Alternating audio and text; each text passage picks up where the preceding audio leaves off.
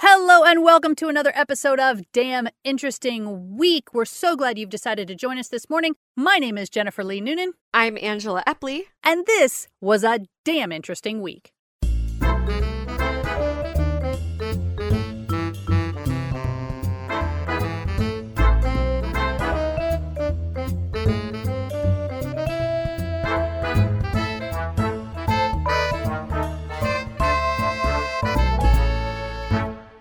So let's get started with our first link. First link. I'm going to start us off hot and heavy with an article from The Guardian reporting from Australia, where horrific swarms of spiders have been fleeing into homes and up legs to escape floods. Oh. Hooray! Okay, it just got worse with every phrase. I was like holding in the shutter, waiting, like going, now it's over. No, now it's over. Oh my Oh god. yeah. If if you have arachnophobia, you may want to skip ahead a few minutes. In part because it has both pictures and video. I did not click on the video. My husband has already seen it, so I figured that our bases are covered with one Right. person in the household being aware of the kind of horrific thing that can happen here. But yeah, if you're planning on going to Australia, try to avoid the floody season because apparently in New South Wales, they've been pounded by rain as they've been bracing for the worst flooding in like 50 years. wow. But as the article describes, a carpet of brown greeted Matt Lovenfoss as he pulled up to his home on Monday morning. Quote, so I went out to have a look and it was millions of spiders, unquote. Oh my god. a similar phenomenon happened when a couple visited the Penrith Weir in Western Sydney. Quote, spiders covered the entire length of the railing that's not underwater. There were also skinks, ants, basically every insect, crickets, all just trying to get away from the floodwaters. My husband videoed it because I was not going close to it. While he was standing still, he had spiders climbing up his legs. Oh. A skink used him as a pole to get away from the water. Wow. You know what this is like? This is like when you put Purell on your hands, it's like the fastest way to find out you have a little cut. Having spider carpeting all up your house walls is a really great way to find out that you have Oh, a crack yeah. in your walls somewhere. Oh yeah, and it's not that there are more spiders than there would be usually. You're just seeing more of them, right? Because a lot of them are ground-dwelling spiders that are just trying to survive. And so, Dr. Lizzie Lowe, an arachnologist at the independent research company Cesar Australia, urged people who came into contact with spiders to try and exercise some empathy, even if it's spooky, right? Because the spiders will be doing their best to disperse as soon as the floodwaters went down. She Um, doesn't not- know that. She's describing all sorts of like, hey man, we're just here for a second. Just let us crash on your couch. You don't know. They could absolutely be thinking, hey, that's a nice house and it looks pretty floodproof. I think we're going to take it. like, That yeah. that being said, you know, spiders are a critical part of the ecosystem. Yeah, They're yeah. wonderful insect hunters. So if you get rid of spiders, you're going to be plagued by insects, and you know the insects in Australia are Just some whole bad. other business. Exactly. So, you know, one of her quotes was, "We should be worrying about saving the spiders as much as we're worried about saving the koalas. Even though one is really fluffy and photogenic, the other Mm-hmm. one still plays a really valuable part." So, some people are hoping that the rain can end the apparently ongoing mouse plague that is also affecting North South Wales. Um, this was another article that I elected not to read, but it's intertwined. There are mouse plagues that are decimating, you know, vegetation and agriculture. A lot of things happening in Australia right now. But, you know, rain would make conditions less favorable for mice, but whether this is the precursor to the end of the mouse plague is uncertain. Some farmers have talked about mice disappearing virtually overnight because they will get to such high numbers they become quite stressed. They start to run out of food, which facilitates the spread of disease, and then they start eating the sick ones, they turn on the babies, and then it's all over. It's quite a grisly story. That's So- super uncivilized. Like, what? yeah, I gotta say, you know, for all of the crap that Texas takes about our animals and management for and- wildlife, yeah. Australia, man, uh, my heart goes out to you because that's a lot y'all are going through right now. Yeah, it's really kind of sad when one ongoing plague is being stopped by the rain, which is bringing a second ongoing plague. Like, there's no end to it. No, well, hopefully, but only time can tell. Yeah. Well, well, if you're Best from of luck. Australia, let us know. Send us a comment. Um, let us know how you're faring. Please do not send any video. Yeah, no pictures. I don't want to see it. Next link. Next link. All right, well, if there's one thing everybody loves, it's a story that gives us hope for the youth. Yeah, sure. And Smithsonian Mag has delivered with a profile on one of this year's finalists in the Regeneron Science Talent Search, which is apparently the country's oldest and most prestigious science and math competition for high school seniors. It's science Nice. fairs, basically. Yeah. Yeah. And uh, let me just say right out of the gate, this girl, Dasia Taylor, and every one of the other kids mentioned in this article make me feel completely ashamed. like, I did pretty well in high school, but I was still very much focused on doing what I wanted to do. And Mhm. all of the finalists in this competition are clearly dedicated to helping others through science, which is amazing. it's fantastic.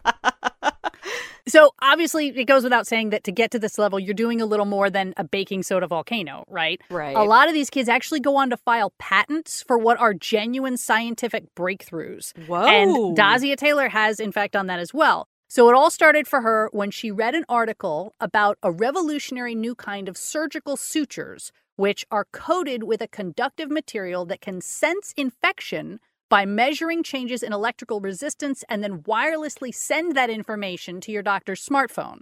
Whoa. Yeah. And so, like, that in itself is very cool. I was like, where was the damn interesting article about those things? But yeah. what Dasia realized was that this highly technological solution wasn't actually very helpful in parts of the world where surgical infection is a problem worth solving. Because the people who live in those developing countries don't generally have smartphones. Mm. A BBC survey published in 2016 found, for example, that in Sierra Leone, only 53% of the population has a mobile phone. And of Mm. those, about 75% are just basic flip phones. Oh yeah. Meanwhile, the World Health Organization says that in low and middle income countries, an average of 11% of surgical wounds get infected, and the number goes as high as 20% for C sections in particular.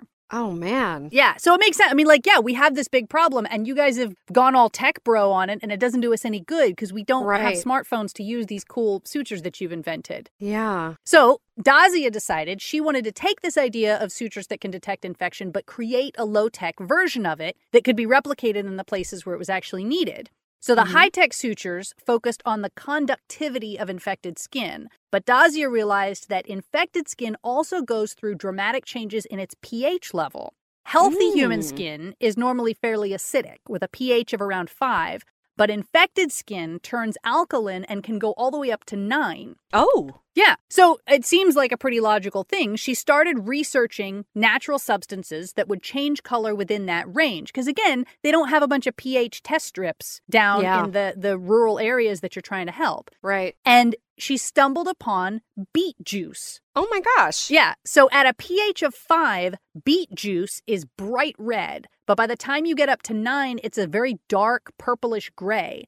And she basically showed in her science fair project that sutures dyed with beet juice will change color after just five minutes against infected skin. Oh my gosh. Yeah, which is a massive cool thing. Like it makes your sutures look really gross because they're like blood red, but they change color almost immediately if you get an infection. That's So- incredible. Unfortunately, there are some drawbacks to her invention, which is probably why she didn't actually win the competition. One of the issues is that standard suture thread is very plasticky and couldn't Mm. absorb the beet juice in her experiments. The kind of Mhm. sutures that she used for her demonstration, which are like a cotton poly blend, they're not unheard of in the medical field, but they have lots of nooks and crannies in the fiber that bacteria can get into. So they're kind of Mm. considered an infection risk all on their own. Right. Another problem is that Dasia's sutures can only detect infection at the surface of the wound. And plenty of Mm. surgeries, including C sections, involve internal stitches as well as Mhm. outer stitches on the skin.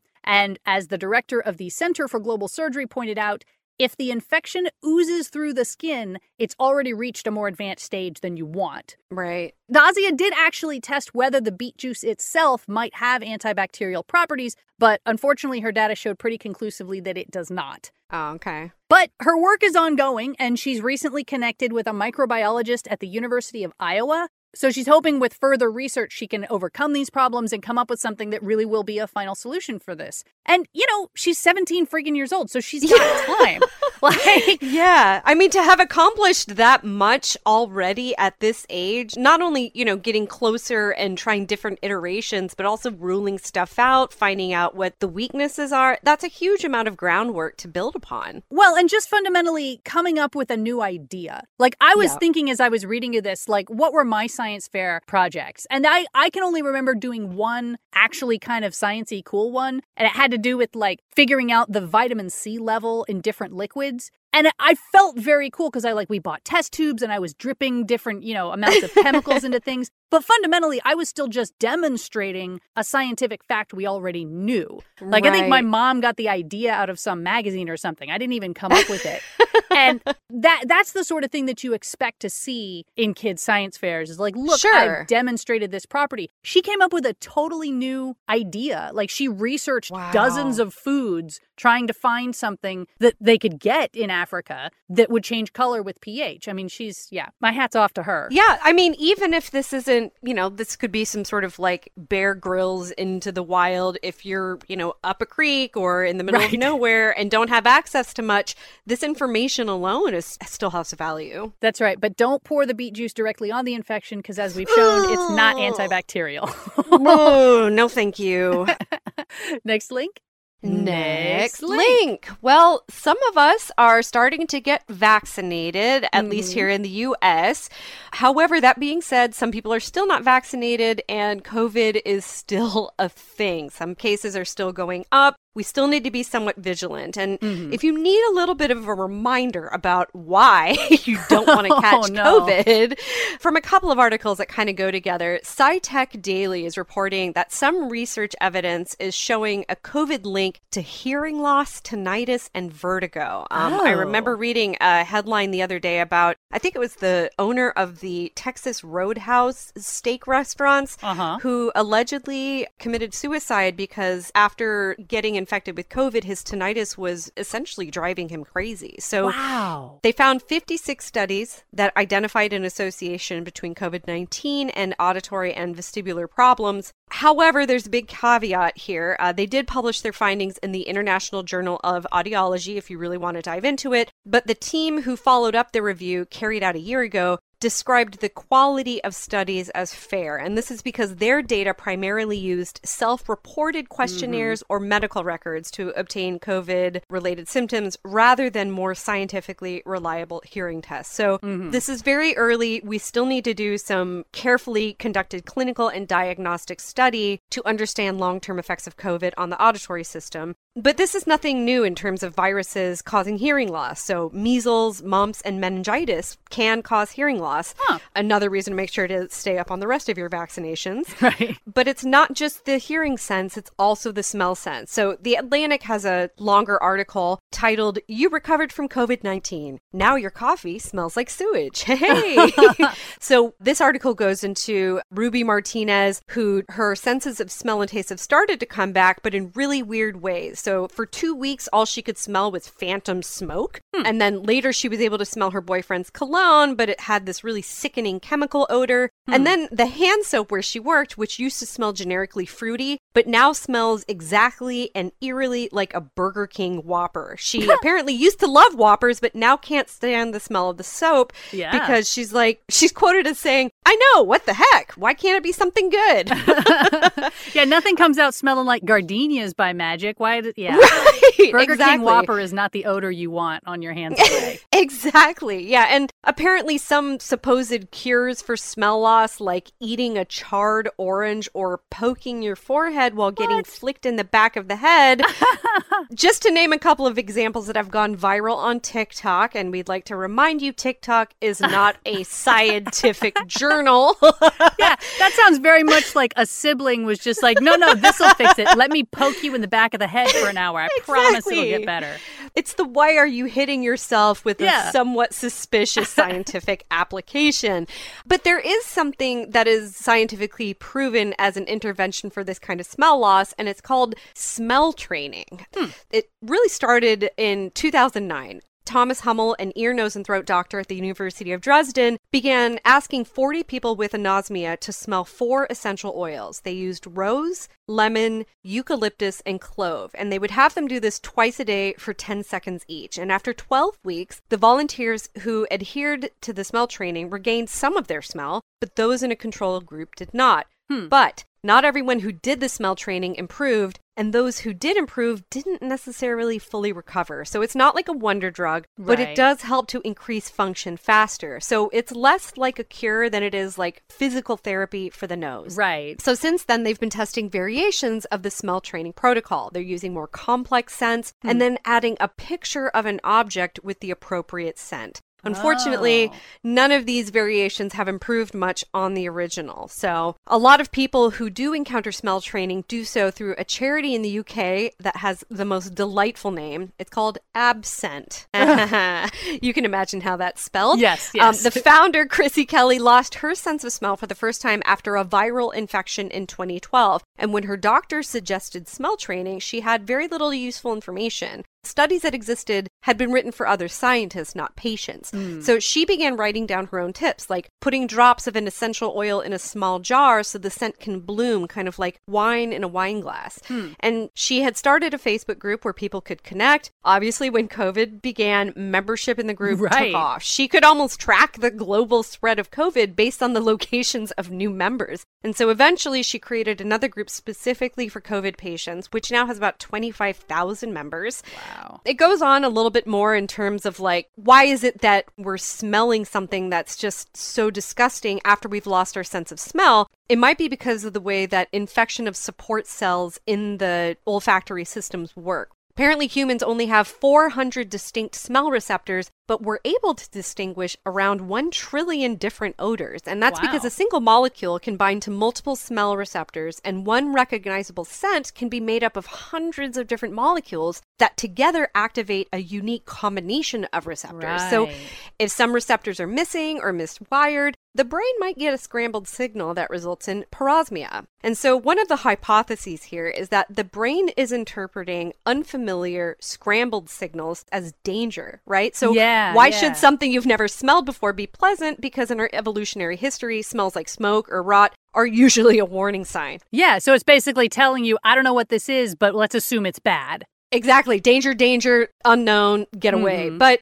when you think about babies, they don't turn their heads away from foul odors, right? Their diapers do not disgust them. Like you might be changing a diaper and you as the adult are like, ugh, but the baby's like, I'm having a wonderful time. Yeah, like whatever. so the aversion to certain smells might be learned over a lifetime, but once we've learned it, the reaction is mm-hmm. super, super strong. So Yeah. if you're curious to learn more, it's a really good in-depth article, but let it serve as a warning to approach the reopening of the world once you're vaccinated with a grain of salt, shall we say. yeah, well, and there's more things that can happen between it killed me or it didn't kill me. Like there are other side effects you may not appreciate if you get infected. Next link. Next, link. All right, well, this article is called Ancient Rocks Reveal When Earth's Plate Tectonics Began. And Ooh. the study itself is pretty cool, and we'll get into that. But the most fascinating aspect of this article to me is that it goes into just how important plate tectonics are to the functioning of our planet.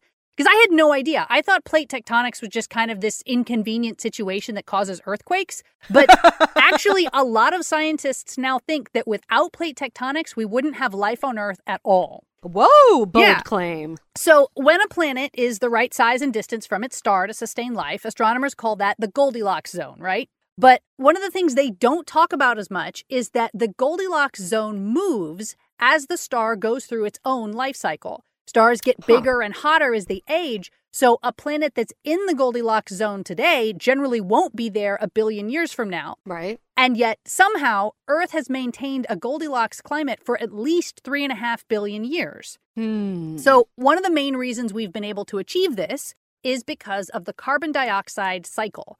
CO2 is a greenhouse gas, meaning it insulates the earth and traps heat in. And obviously, when humans go and dump a bunch of extra CO2 into the atmosphere, it messes up this balance. But generally, what's supposed to happen is that there are natural chemical processes that add CO2 to the air, including the oxidizing of certain minerals, and then other processes that remove CO2, such as the formation of limestone with silicate minerals. And when the climate warms, it makes these silicate reactions more efficient, which removes more of our insulation material faster and basically thins out our winter jacket. And then when it cools, the removal of CO2 becomes less efficient and more of it builds up to keep us warm. Okay. And this sort of compensatory back and forth is part of what has kept Earth's temperature stable through these long fluctuations that go back and forth about every 100,000 years. But in order to keep the chemical reactions going, you need a steady supply of fresh silicate minerals for the air to react with and these mm. are hmm. largely found on the exposed sides of mountains where two plates collide and push the underground supply of minerals upward and outward. Ah, like tilling the earth, but in a sort of DIY yeah, in a of really way. slow way. Yeah, exactly. and the formation of mountains is also what brings a steady supply of phosphorus to the surface, which is critical for fertilizing life. What's more, the circulation of liquid mantle under our crust is what causes Earth's magnetic field, which is what protects our atmosphere from being eroded away by solar storms. Ooh. And all of this combined makes a lot of scientists think that without plate tectonics, you could get life, but it wouldn't last very long because it would use up all its resources on the surface relatively quickly and have no way to tap into all that that's stored underneath. Mm. So, to prove this theory, it's pretty critical for us to know when the cycle of moving surface plates began. Because if it was only, say, a billion years ago, then obviously life must have found another way to get going. But mm-hmm. now geochemists Jonas Tusch and Carsten Munker say they've figured it out. They've pinpointed the time in our history when plate tectonics began. So, Tusch and Munker focused on the isotope tungsten 182, which we know was formed from the radioactive decay of hafnium 182 within 60 million years of the solar system's formation. So basically, tungsten 182 should be relatively abundant in rocks from very early in Earth's history. But okay. after plate tectonics started, the churning of the mantle would have mixed up tungsten 182 with the other four isotopes of tungsten, creating rocks with uniformly low values of tungsten 182, according to them. Okay. That's what they went looking for. and it took them five years, but eventually they gathered enough samples of prehistoric rocks from all over the world of different ages to show a really clear pattern. Lots of tungsten 182 up to 3.3 billion years ago, then a period of transition for about 200 million years, then consistently low modern levels of tungsten 182 from about 3.1 billion years onward. And the interesting thing to match up with that is that there was definitely life on Earth prior to 3.3 billion years ago. But mm-hmm. that window when plate tectonics began lines up perfectly with this explosive period where bacterial diversity went through the roof, photosynthesis began, the atmosphere Ooh. started to become oxygenated, all of which made more complex forms of life possible. So they mm-hmm. were super thrilled with the results. They were like, this is exactly what we were hoping to find. This yeah. proves, you know, there was life, but plate tectonics is what really kicked us into high gear. And then, actually, interestingly, after that, scientists say there was a period of stalling, which they call the boring billion, where the continent got jammed into the supercontinent Nuna Rodinia.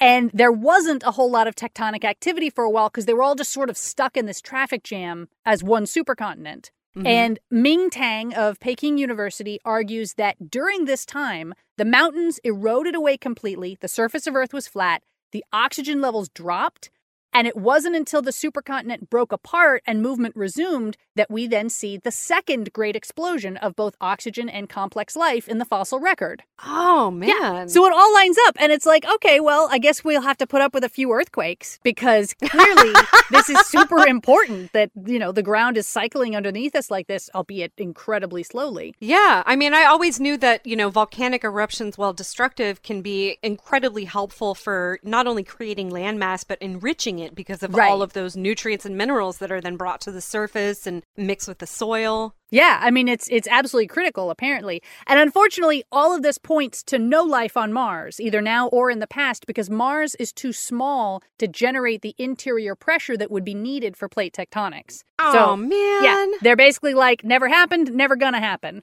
Well, but... I mean, can humans in our infinite hubris synthesize or create artificial plate tectonics? Yeah, put I mean, some sort of like nuclear bomb into the core I of mean, the planet and crack it up a little it bit. It seems like a real, you know, human kind of experiment to conduct, especially right. if we've got Elon Musk with his sights set on it. well, and yeah, it basically, if we want to seed it with an atmosphere on any large scale, it just means we have to do a lot of mining. So, like, if we Yeah. set up our own mines that are constantly bringing the necessary minerals up to the surface to keep a carbon dioxide cycle going, we could, in theory, do that. I mean, it's pretty fair to say that life on Mars is going to be inhospitable for a long time. You know, we're going to be in our little domes with our little climate controlled areas long, long before we ever get Yeah. anything like a full planet atmosphere going. But, you know, it's an important thing to keep in mind that at some Yeah. point we're going to need to break up the surface of the planet and start moving them around a little bit. that is if we don't just suck it dry of all of its resources that we find useful here on Earth first. yeah, that's probably going to happen. Next link. Next link. link. All right. Well, you know, climate science. Let's stay in that vein for a little bit. The Guardian has a very long but really interesting article that opens with this quote Our biggest challenge? Lack of imagination. the scientists turning the desert green. And this really Oh. grabbed my attention mostly because I've been rereading the Dune series in Ah. anticipation of the new iteration of the movie coming Oh, out sometime yeah, this yeah. year. And what a lot of people who love Dune don't realize is that the full sequels really kind of start to turn the first novel on its head. Like the first one's about this kid who is part of the aristocracy and he's kind of like a supermensch and then he basically comes onto this desert planet with promises to turn it green. Spoiler alert, he does. Oh. But it creates a lot of problems for, you know, cultures hmm. that have acclimated to a desert planet and what happens from a socioeconomic and cultural standpoint when a massive change like that happens. So anyway, I'm not saying that this is going to be like Dune, but it definitely reminded me of it. So previously in China, scientists have already turned vast swaths of arid land into a lush oasis. And now a team of maverick engineers want to do the same to the Sinai Peninsula, which is a small triangle of land that connects Egypt to Asia. They are thinking that within a couple of decades, they could transform this region from a hot, dry, barren desert into a green haven teeming with life forests, wetlands, farming land, wild flora, and fauna. I mean, they can say that, but how? Like, uh, yeah, I'm going to do it too. Uh, just trust me. Like, what? what? How do they do it? So this guy was, uh, his name is Ties Vanderhoeven, and he has spent the past decade in the industry working on projects across the world, including the artificial islands of Dubai. And that was a creation hmm. that involved large scale dredging and land reclamation. Mm-hmm. By his own admission, he got sucked into the expat lifestyle there. He admits drinking, eating, partying. Quote, I lost a little bit of my soul. And so when he returned to the Netherlands in 2008, he started to re examine his own profession. And what he could see is that the dredging industry had so much potential, they were just kind of misusing it. And so while working for a Belgian company, he devised a new method of dredging that was both more eco friendly and more efficient. He used inexpensive sensors to model maritime conditions in real time, like waves and currents hmm. and tides, so he could determine more precisely when and where it was safe to work. And so he trialed the system. He won over some skeptical colleagues by living on the vessel with them, cooking meals, and his technique saved a small fortune. So later, he was contacted by an Egyptian representative who was asked by the Egyptian government to look into restoring Lake Bardawil, which is a lagoon on the north coast of the Sinai. The lake used to be 20 to 40 meters deep, but today is just a few meters deep. And so dredging the lake and cutting channels to allow more water in from the Mediterranean would make it deeper, cooler, and less salty, all of which would boost fish stocks. But Vanderhoeven did not want to stop there. Um, he began looking at the Sinai Peninsula in greater detail. He was looking at the history, weather patterns, geology tides, even religious texts. And what he found was there is evidence that the Sinai once was green, and hmm. even as recently as 4,500 to 8,000 years ago. He found cave paintings that depict trees and plants. Satellite images reveal a network of rivers flowing from the mountains into the south towards the Mediterranean.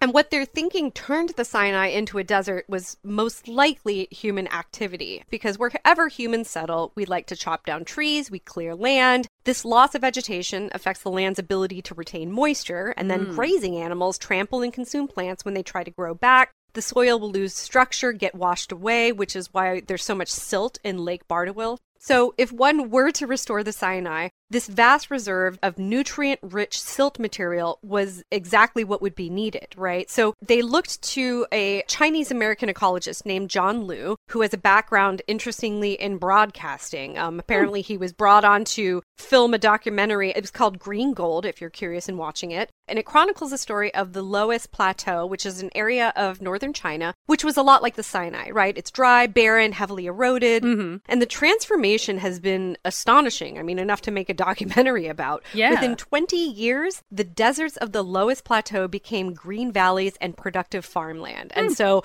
when Vanderhoeven saw this, he watched it 35 times in a row and he was like, this is what we need to do. Talk about obsessive. Like, Seriously obsessive. I mean, he even went to the guy that was the documentarian, but they essentially reached the same conclusion. If you restore the ecosystem by making a wetter landscape, the rains come back. Hmm. So he came up with this kind of pithy maxim, which is water begets water, soil is the womb, vegetation is the midwife. and so when we're talking about the Sinai, this is about restarting that water begets water feedback loop, mm-hmm. right? So they want to restore Lake Bardawil, and then the second phase is to expand and restore the wetlands around it so as to evaporate more moisture and to increase biodiversity. And the Sinai Coast is already a major global crossing point for migratory birds, so the restored wetlands could bring more of them in, which would be more fertility and new plant species. Mm-hmm. But then there's also another challenge, which is fresh water. And so they go into like different kinds of things, including an innovation called the Eco Machine, which is a low tech installation that consists of clear sided water barrels that are covered by a greenhouse. Water flows from one barrel to the next, and each barrel contains a mini ecosystem. You've got algae, bacteria, fungi, worms, insects, and as the water flows, it becomes cleaner and cleaner. Some water will evaporate from the barrels and will condense on the inside skin of the greenhouse, which is then collected by a system of gutters. And even on a cold day in the Netherlands, where they've got one of these set up, there's a constant trickle into a container on the ground. Hmm.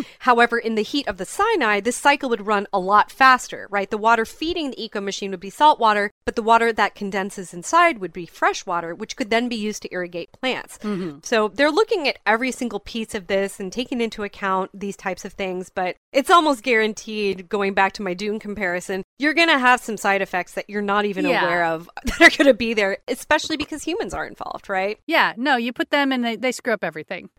they screw up everything or they decide, ooh, this is going to be mine now. And you get people fighting Right. over resources that you've just created. So, Yeah. right now, regreening the Sinai is little more than a myth, but it is something that people are pushing hard towards. So, uh, you know, be prepared. This could be happening. Yeah, give it a shot. You never know.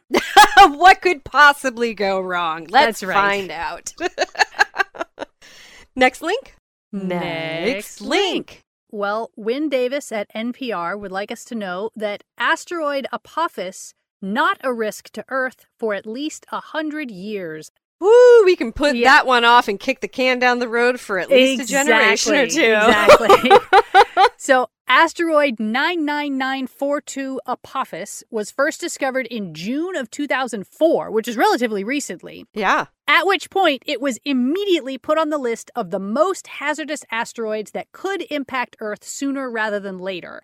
It's 1,100 feet wide, which is about three and a half football fields, and it weighs more than 20 million tons. Oh. They estimate that a direct hit would kill around 10 million people instantly, and that's not even counting the environmental impacts that would definitely result afterwards.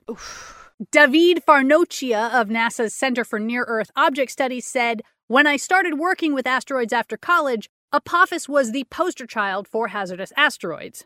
The other thing that makes Apophis so dangerous is that its orbit around the solar system is relatively short. After its discovery in 2004, which happened because of a close swing, that was where they saw it, astronomers predicted that it would be back again in 2029 and then again in 2036. As we got more precise information about its orbit, both of these visits were ruled out for impact several years ago. But there is an upcoming visit in 2068 that was still very much on the table. So astronomers have been watching it very closely to find out if we need to do some sort of, you know, Bruce Willis get on it and dump a nuke down to its center to get rid of it. None of that actually works. Whatever they did would not be that. But Unfortunately, they don't have to now because they say they have enough data to confirm that Apophis definitely won't hit us in 2068. Uh, it actually just swung by again this past year. This time it was a safe 10.6 million miles away. And they were able to use more advanced radar than they've had in the past to pinpoint its position as it came close to us to within just 150 meters, which is insanely precise Uh, for yeah. outer space. It was 10.6 million miles away, and we were like, it's exactly here within 150 meters. Dang. They're also hoping that the data can reveal more about its shape and axis of spin, which would allow for more precise predictions in the future. Because that's the problem is this thing's not spherical following an exact path. We have an idea Right. of where it's going, but there's always a certain amount of chaotic movement to it that's going to be hard to predict. Oh, yeah. Ironically, the best time to get that data is when it does have a near miss, and the 2029 flyby is expected to come within 20,000 miles of us, which is closer than the moon and even as close as some satellites we've put up there. But they say ah. it's definitely not coming any closer. They've ruled that one out. There is no chance it's going to hit us in 2029. And now they've ruled out 2068 as well. but Farnocchia is very excited to see what else we can learn when it does come so close in 2029. And for now, at least, he says we are definitely safe for the next hundred years. After that, it's anyone's guess. And I figure I'll be dead by then. So, you know, let the kids deal with it. Like, Right, and who knows what other competing apocalyptic anxieties are going to be top of mind at that time either. You know, That's It true. It's it's very optimistic to think we're even going to make it that long. So, you know. All right, well, that is all we have time for today. We're so glad you've joined us. Some of the articles we did not have time to get to today include Is there such thing as a maximum temperature? Bioplastic made from wood powder entirely degrades in three months, and a remnant of a protoplanet may be hiding inside Earth. So all that and more, plus everything we talked about today, can be found on damninteresting.com. If you like our show and want to support us, you can go to patreon.com slash damninterestingweek. You can also always leave us a review. They're more helpful than you think. In the meantime, my name is Jennifer Lee Noonan, I'm Angela Epley. and we hope you have a damn interesting week. Bye-bye.